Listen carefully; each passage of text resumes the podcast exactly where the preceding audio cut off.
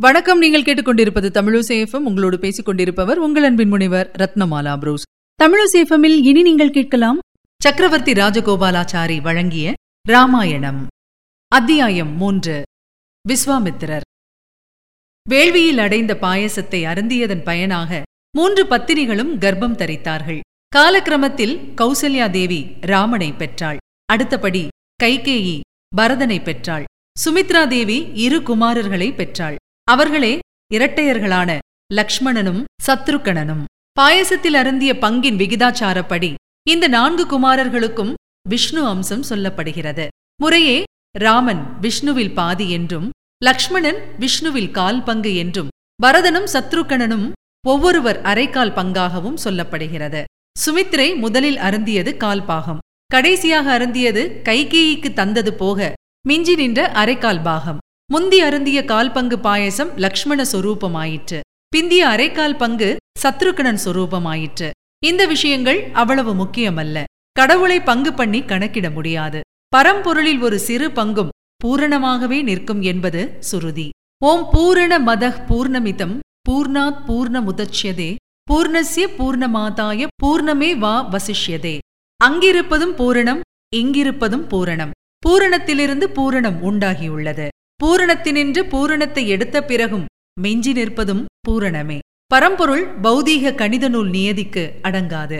நான்கு பேர்களுக்கும் அரசகுமாரர்களுக்கு விதிக்கப்பட்ட எல்லா பயிற்சிகளும் தரப்பட்டன. குழந்தை பருவத்திலிருந்து லக்ஷ்மணனுக்கும் ராமனுக்கும் விசேஷ பிரியம் வளர்ந்து வந்தது.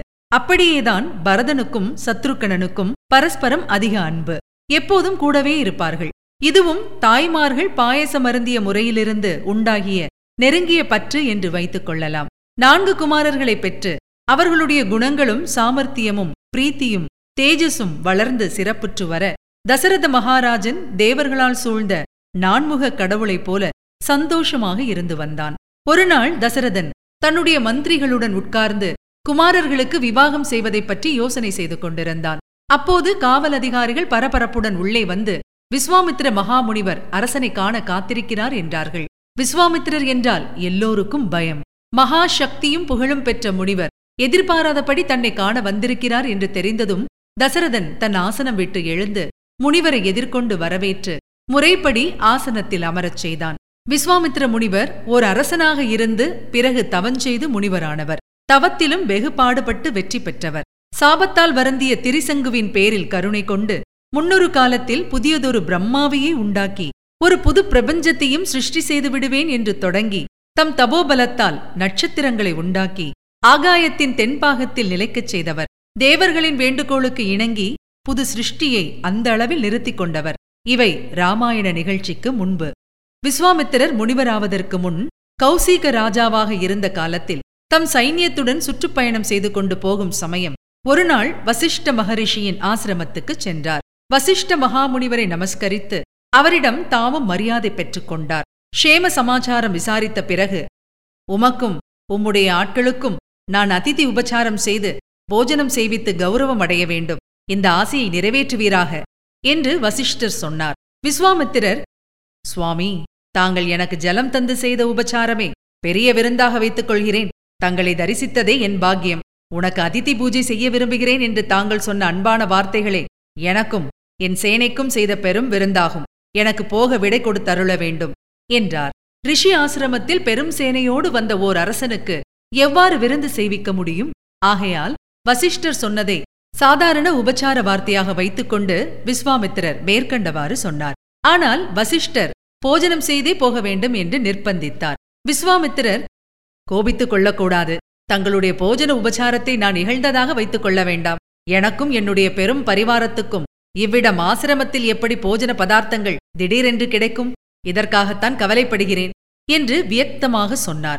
வசிஷ்ட முனிவர் புன்னகை செய்து தம் பசுவை அழைத்து குழந்தாய் சபலையே அரசனுக்கும் பரிவாரத்துக்கும் வேண்டிய போஜனம் உடனே தந்து உபசரிப்பாய் என்றார். அப்போது கௌசிகராஜன் திகைத்துப் போகும்படியான ஒரு அற்புத நிகழ்ச்சி நடந்தது. அரசனுடைய பரிவாரத்துக்கு மேல் பெரும் சேனைக்கும் வேண்டிய அளவில் அநேக விதமான ருசியான பதார்த்தங்கள் தாமாக தோன்றி குவிந்து விழுந்தன. அன்னபான வகைகள் பணியாரங்கள் நெய் தயிர் புஷ்பம் வாசனை திரவியங்கள் ஒன்றும் விடாமல் எல்லாம் மனத்தில் நினைத்த மாத்திரத்தில் ஆசிரமத்தில் எல்லோருக்கும் பரிமாறப்பட்டன. கௌசிகருடைய பத்தினிமார்கள் மந்திரிகள் பந்து பரிவாரங்கள் புரோகிதர்கள் சேனையாட்கள் வேலையாட்கள் அனைவரும் ரிஷி ஆசிரமத்தில் திருப்தியாக விருந்து உண்டு. ரிஷியின் தபோபலத்தைக் கண்டு வியப்பில் மூழ்கினார்கள். விஸ்வாமித்திரர் தம்முடைய நன்றியை தெரிவித்துவிட்டு முடிவில் வசிஷ்டரை கேட்டுக்கொண்டார் இந்த சபலையை எனக்கு தர வேண்டும். இதன் சக்தியை நான் கண்டேன். இத்தகைய பொருள் ராஜதர்மத்தின்படி அரசனுக்கே உரியது என்றார். இதைக் கேட்ட வசிஷ்டர் மிகவும் வருத்தப்பட்டார். சபலையை விட்டு தாம் பிரிய முடியாது. அதற்கு பல காரணங்கள் உண்டு என்று சொல்லி பசுவை கொடுக்க மறுத்தார். மறுக்க மறுக்க அரசனுக்கு ஆசை அதிகரித்தது. பசுவை தந்தால் உமக்கு இதை தருவேன் அதை தருவேன் என்று கௌசிகர் வசிஷ்டருடைய மனத்தை மாற்றப் பார்த்தார். முடியவில்லை. வசிஷ்டர் ஒரே உறுதியாக இந்த பசுவுக்கு விலையாக நீர் கொடுக்கக்கூடிய செல்வம் அனைத்தும் எனக்கு கொடுத்தாலும் பயனில்லை.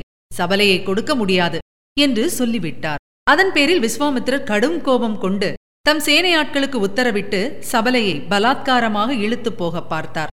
சபலை கண்ணீர் விட்டு அழுது கொண்டு நான் ரிஷிக்கு என்ன அபராதம் செய்தேன்? ஏன் என்னை கைவிட்டார்? இவர்கள் என்னை இழுத்து கொண்டு போக பார்க்கிறார்களே? என் எஜமானராகிய முனிவர் சும்மா பார்த்து கொண்டிருக்கிறாரே?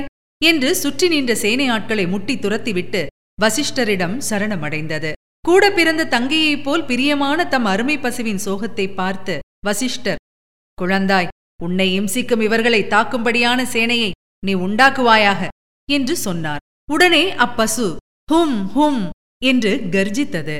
எண்ணிறந்த வீரர்களை உண்டாக்கி விஸ்வாமித்திரருடைய ஆட்களை சிதற அடித்தது.